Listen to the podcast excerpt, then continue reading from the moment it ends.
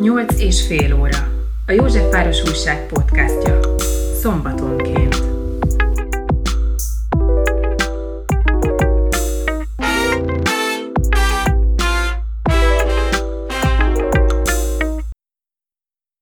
Oscar Wilde, a boldog herceg.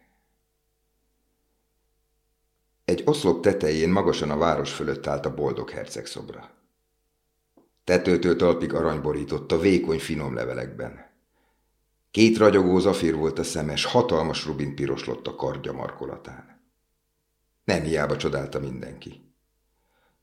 Legalább olyan szép, mint egy szélkakas, jegyezte meg az egyik városi tanácsos, aki szerette volna, ha híre megy művész ízlésének. Csak hogy nincs annyi haszna, tette hozzá, nehogy az emberek még azt higgyék, hiányzik belőle a gyakorlati érzék mert az aztán nem hiányzott. Bár olyan lennél, mint a boldog herceg, sóhajtott fel a józan anya, mert a kisfia nyafogott, hogy hozza le neki a csillagokat. A boldog hercegnek még álmában sem jut eszébe, hogy nyafogjon valamiért. Örülök, hogy akad legalább egy lény a világon, aki tökéletesen boldog. Dünnyögte a csalódott férfi, amint a csodálatos szobrot bámulta. Olyan, mint egy angyal mondták az árva gyerekek, amikor kiléptek a székes egyházból. Honnan tudjátok? kérdezte a számtantanár. Sose láttatok angyalt? Dehogy nem. Álmunkban, válaszolták a gyerekek. És a számtantanár összeráncolta a homlokát, és nagyon szigorú arcot vágott, mert nem helyeselte, ha a gyerekek álmodnak.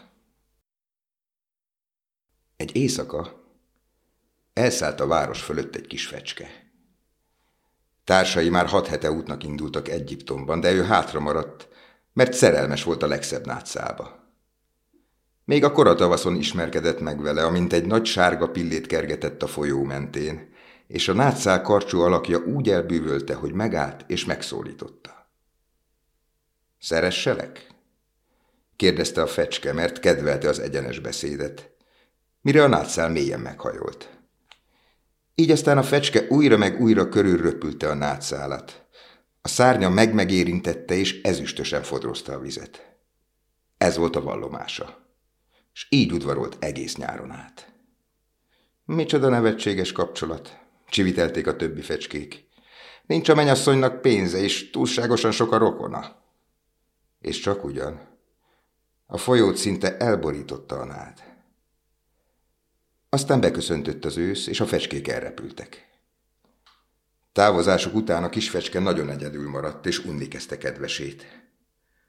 Örökké csak hallgat, mondta, és félek, hogy ingatag természet, mert szüntelenül kacérkodik a széllel. És valóban, a nátszál a legkisebb szélre is a lehető legkecsesebben hajladozott. Elismerem ugyan, hogy otthon ülő teremtés, folytatta a fecske, én viszont szeretek utazni, Szeressen hát utazni a feleségem is. Eljössze velem? kérdezte végül a nátszáltól. De az csak a fejét rázta, annyira ragaszkodott az otthonához. Hitegettél csak, kiáltotta a fecske. Indulok a piramisokhoz, Isten veled! És elrepült. Szállt, szállt egész nap, és estére megérkezett a városba. Hol töltsem az éjszakát? kérdezte. Remélem felkészültek a fogadásomra. Ekkor pillantotta meg a szobrot az oszlop tetején. Itt fogok megszállni, kiáltott fel. Pompás ez a hely, járja a friss levegő is. És leereszkedett egyenesen a boldog herceg lába elé. Arany a hálószobám, mondta magának halkan, amint körül pillantott és aludni készült. De alig dugta fejét a szárnya alá, rápottyant egy nagy vízcsepp. Milyen különös, kiáltott fel. Egyetlen felhő sincs az égen, tisztán ragyognak a csillagok, és mégis esik. Bizony szörnyű az éghajlat itt Észak-Európában. A nátszár ugyan szerette az esőt, de csak puszta önzésből. Akkor ismét ráhullott egy csepp. Mi haszna van egy ilyen szobornak, ha még az esőtől sem véd meg? kérdezte. Keresnem kell egy jó fedeles kéményt és elhatározta, hogy tovább száll. De mielőtt szétnyitotta volna szárnyait, ráhullott a harmadik csepp. Ekkor felnézett és látta. De jaj, mit is látott? A boldog herceg szeme könyben úszott, és a könnyek végig csorogtak aranyorcáján. És a holdfényben olyan gyönyörű volt az arca, hogy a kisfecskét elöntötte a szánalom. Ki vagy te? kérdezte. Én vagyok a boldog herceg. Miért sírsz akkor? kérdezte a fecske. Teljesen átáztattak a könnyeit. Míg éltem, emberi szívem volt, felelte a szobor. Azt se tudtam, mi a könyv, mert a gondtalanság palotájában laktam, ahova nem léphet be a szomorúság. Nappal a kertben játszottam társaimmal, este pedig a nagyteremben én nyitottam meg a táncot. A kertet magas fal vette körül. Nekem eszembe sem jutott megkérdezni, hogy mi van a falon túl. Olyan szép volt odabent minden. Az udvaroncaim boldog hercegnek neveztek, és én csak ugyan boldog voltam, ha az öröm boldogság. Így éltem, és így is haltam meg. És most, hogy holt vagyok, ide állítottak olyan magasra, hogy látnom kell a város minden szörnyűségét és nyomorúságát. És bár a szívem ólomból van, mást sem csinálok, csak sírok. Úgy, hát belül nem is arany, jegyezte meg magában a fecske, de udvariasabb volt annál sem, hogy kimondjon egy ilyen személyes természetű észrevételt. Messze innen, folytatta a szobor, jó messze, valamelyik kis utcában áll egy szomorú ház. Ablaka éppen nyitva van, és én egy asszonyt látok odabent, amint az asztal mellett ül.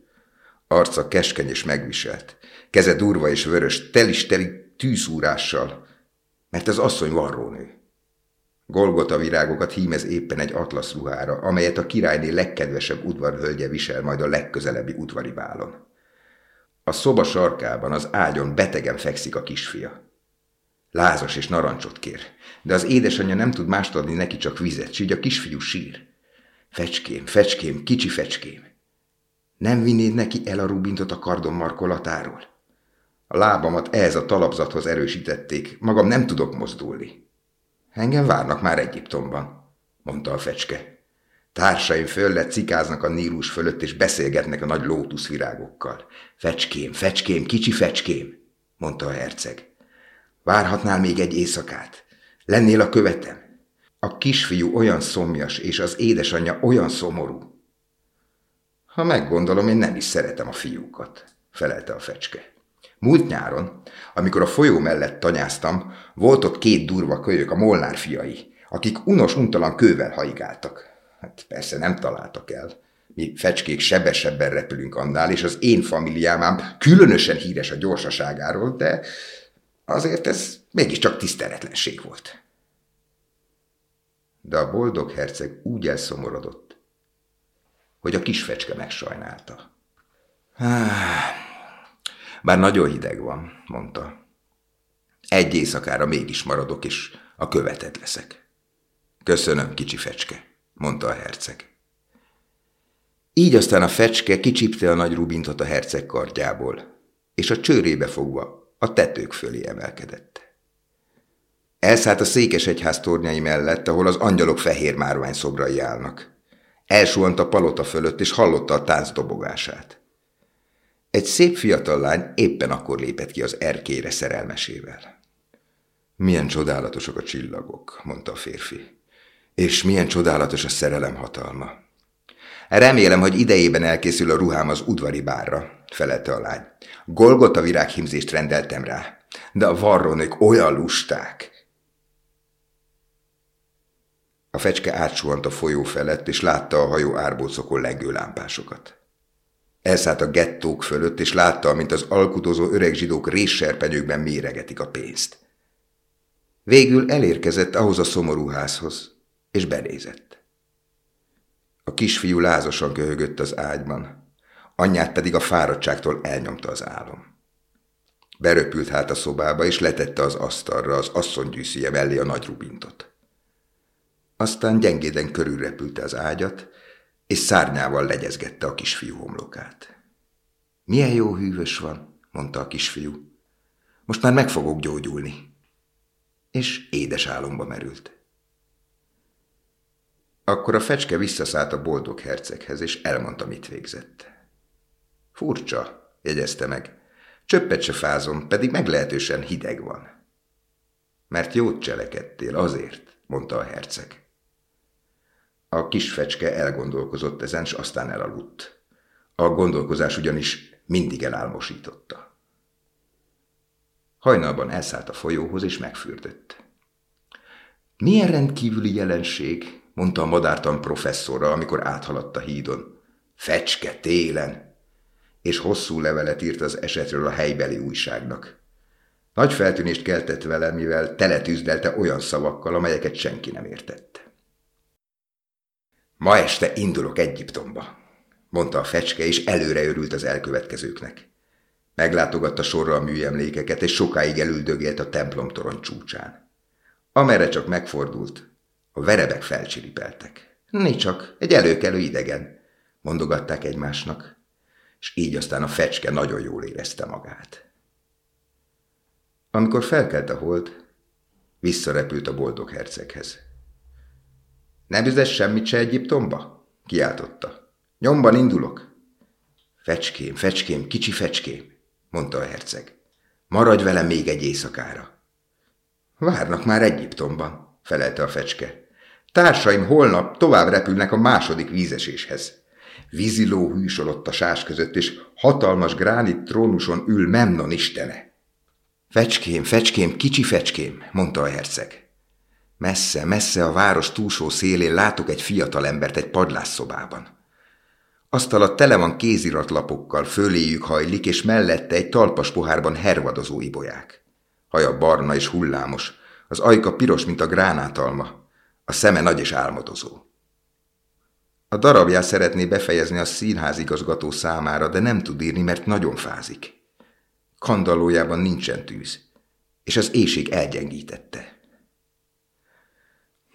Jó, itt maradok még egy éjszakára, mondta a fecske, mert igazán jó szíve volt. Vigyek neki is egy rubintot?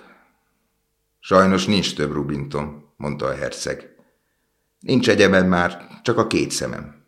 Ritka zafírból valók, ezer évvel ezelőtt hozták őket Indiából. Vájt ki az egyiket, s vidd el neki. Majd eladja az ékszerésznek, eleséget és tüzelőt vesz érte, és befejezi a darabját. Drága herceg, mondta a fecske, én, én ezt nem tudom megtenni. És sírva fakadt. Fecském, fecském, kicsi fecském, mondta a herceg. Tedd, ahogy parancsoltam. A fecske hát kiválta a herceg félszemét, és elrepült a diákhoz a padlásszobába. Nem is volt nehéz bejutnia, mert a háztetőn lyuk tátongott, s azon besurranhatott egyenest a szobába. A fiatalember éppen tenyerébe temette az arcát, s meg sem hallotta a szárnyak suhogását. De amikor feltekintett, ott találta a gyönyörű zafírt a hervatti bolyákon. Mégiscsak megbecsülnek, kiáltott fel. Ezt valamelyik tisztelőm küldhette. Most már befejezhetem a darabomat. És sugárzott a boldogságtól. Másnap a fecske elrepült a kikötőbe. Megült egy nagy hajóárbóz csúcsán, és elnézte, hogyan emelik ki a tengerészek a köteleken, hatalmas ládákat a hajó gyomrából. Húzd meg! Kiáltották, valahányszor egy-egy láda előbukkant. Megyek Egyiptomba! Kiáltott a fecske. De senki sem törődött vele, és így aztán, mikor felkelt a hold, visszaszállt a boldog herceghez. Búcsúzni jöttem, szólt fel hozzá. Fecském, fecském, kicsi fecském, mondta a herceg. Maradj velem még egy éjszakára. Tél van, felelte a fecske. Nem sokára itt a fagy, lehull a hó. Egyiptomban a zöld pálmafákra melegen tűz a nap. Az iszabban krokodilusok feküsznek és tunyán bámulnak a világba. Társaim fészket raknak Bálbek templomába. Drága herceg, Elhagylak, de sohasem foglak elfelejteni, és tavasszal visszafelé szállva majd hozok neked két szép drága követ azok helyett, amelyeket elajándékoztál. A rubin pirosabb lesz, mint a piros rózsa, és az afír kék lesz, akár az óceán. Oda lent a téren, mondta a boldog herceg. Áldogál egy gyufaárus kislány. A gyufáit belejtette a csatornába, s tönkrementek az utolsó szálig. Az apja megveri, ha nem visz haza pénzt, és most sírdogál szegény. Nincs se cipője, se harisnyája, és a feje is fedetlen. Vájt ki a másik szememet. Add oda neki, és nem veri meg az édesapja. Itt maradok még egy éjszakára, mondta a fecske, De nem vájhatom ki a szemedet, mert akkor megvakulsz. Fecském, fecském, kicsi fecském, mondta a herceg. Tedd, ahogy parancsoltam. Kivájta hát a fecske a herceg másik szemét, és elrepült vele. Elsuhant a gyufaárus kislány mellett, és beleejtette a követ a tenyerébe. De gyönyörű üvegcserép! Kiáltott fel a kislány, és nevetve hazafutott. A fecske pedig visszaszállt a herceghez. Most már vak vagy, mondta. Így hát veled maradok örökre. Nem, kicsi fecském, mondta a szegény herceg. Menned kell Egyiptomba. Örökre veled maradok, mondta a fecske, és elaludt a herceg lábánál. Másnap pedig a vállára telepedett, és arról mesélt neki, mi mindent látott ő idegen országokban. Drága kicsi fecském, mondta a herceg. Csodálatos dolgokat beszélsz nekem, de nincs csodálatosabb az emberi szenvedésnél. Nincs nagyobb titokzatosság, mint a nyomorúság. Repülj végig a város fölött, kicsi fecske, és meséld majd el nekem, mit láttál. Így a fecske végigrepült a város felett, és látta, hogy a gazdagok szép házaikban boldogan vigadoznak, míg a koldusok ott üldögelnek a kapuk előtt. Egy híd boltíve alatt két kisfiú feküdt szorosan egymás karjában, hogy meg ne dermessze őket a hideg. Jaj, de éhesek vagyunk, mondták. Itt nem alattok, kiáltott rájuk az őr, és a két kisfiú nekivágott az esőnek. Aztán a fecske visszarepült, és elmondta a hercegnek, mit látott. Beborítottak aranyjal, mondta a herceg. Beborítottak aranyjal, mondta a herceg. Fejtsd le rólam levelenként, és add a szegényeimnek. Az élők azt képzelik, hogy az arany boldogságot hoz rájuk. A fecske lecsipegette hát az aranylevélkéket egyiket a másik után, még a boldog herceg tetőtől talpig kopott nem lett és szürke. És az aranylevélkéket egyiket a másik után mind a szegényeknek vitte, és a gyermekek arca kipirosodott tőle. Nevetésük, játszadozásuk felverte az utcát. Van már otthon kenyerünk, kiáltották. Akkor lehullott a hó, s a hóra jött a fagy. Az utcák, mintha ezüstből volnának, úgy csillogtak és ragyogtak. A szegény kicsi fecske egyre jobban és jobban fázott, de annyira megszerette a herceget, hogy nem akarta elhagyni. Felcsipegette a morzsákat a pék ajtaja előtt, amikor a pék nem látta, és a szárnyaival csapkodott, hogy felmelegedjék.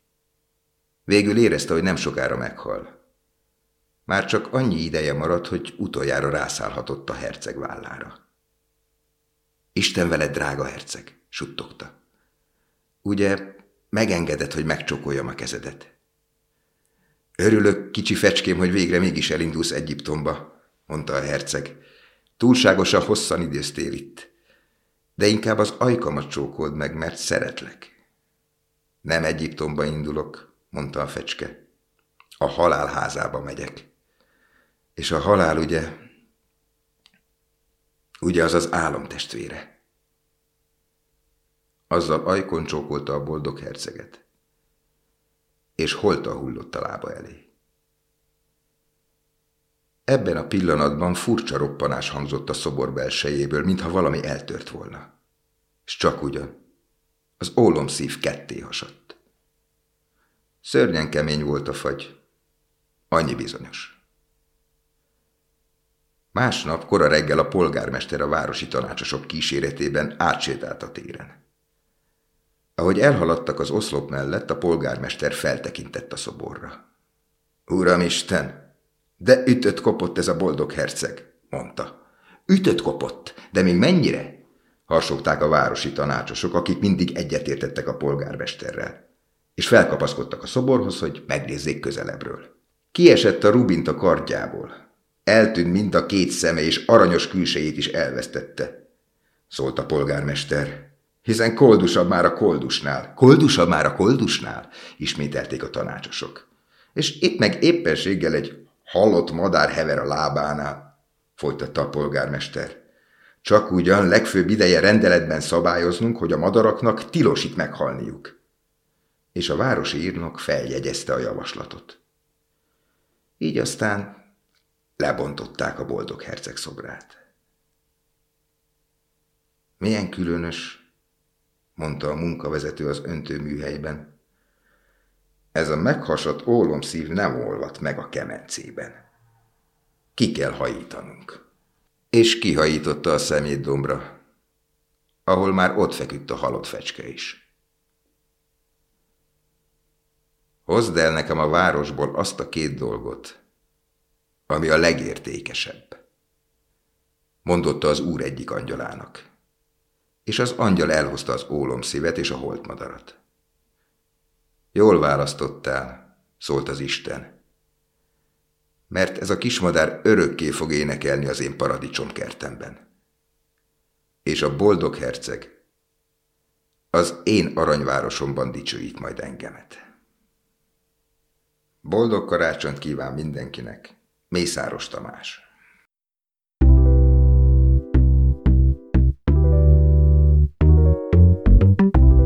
Nyolc és fél óra.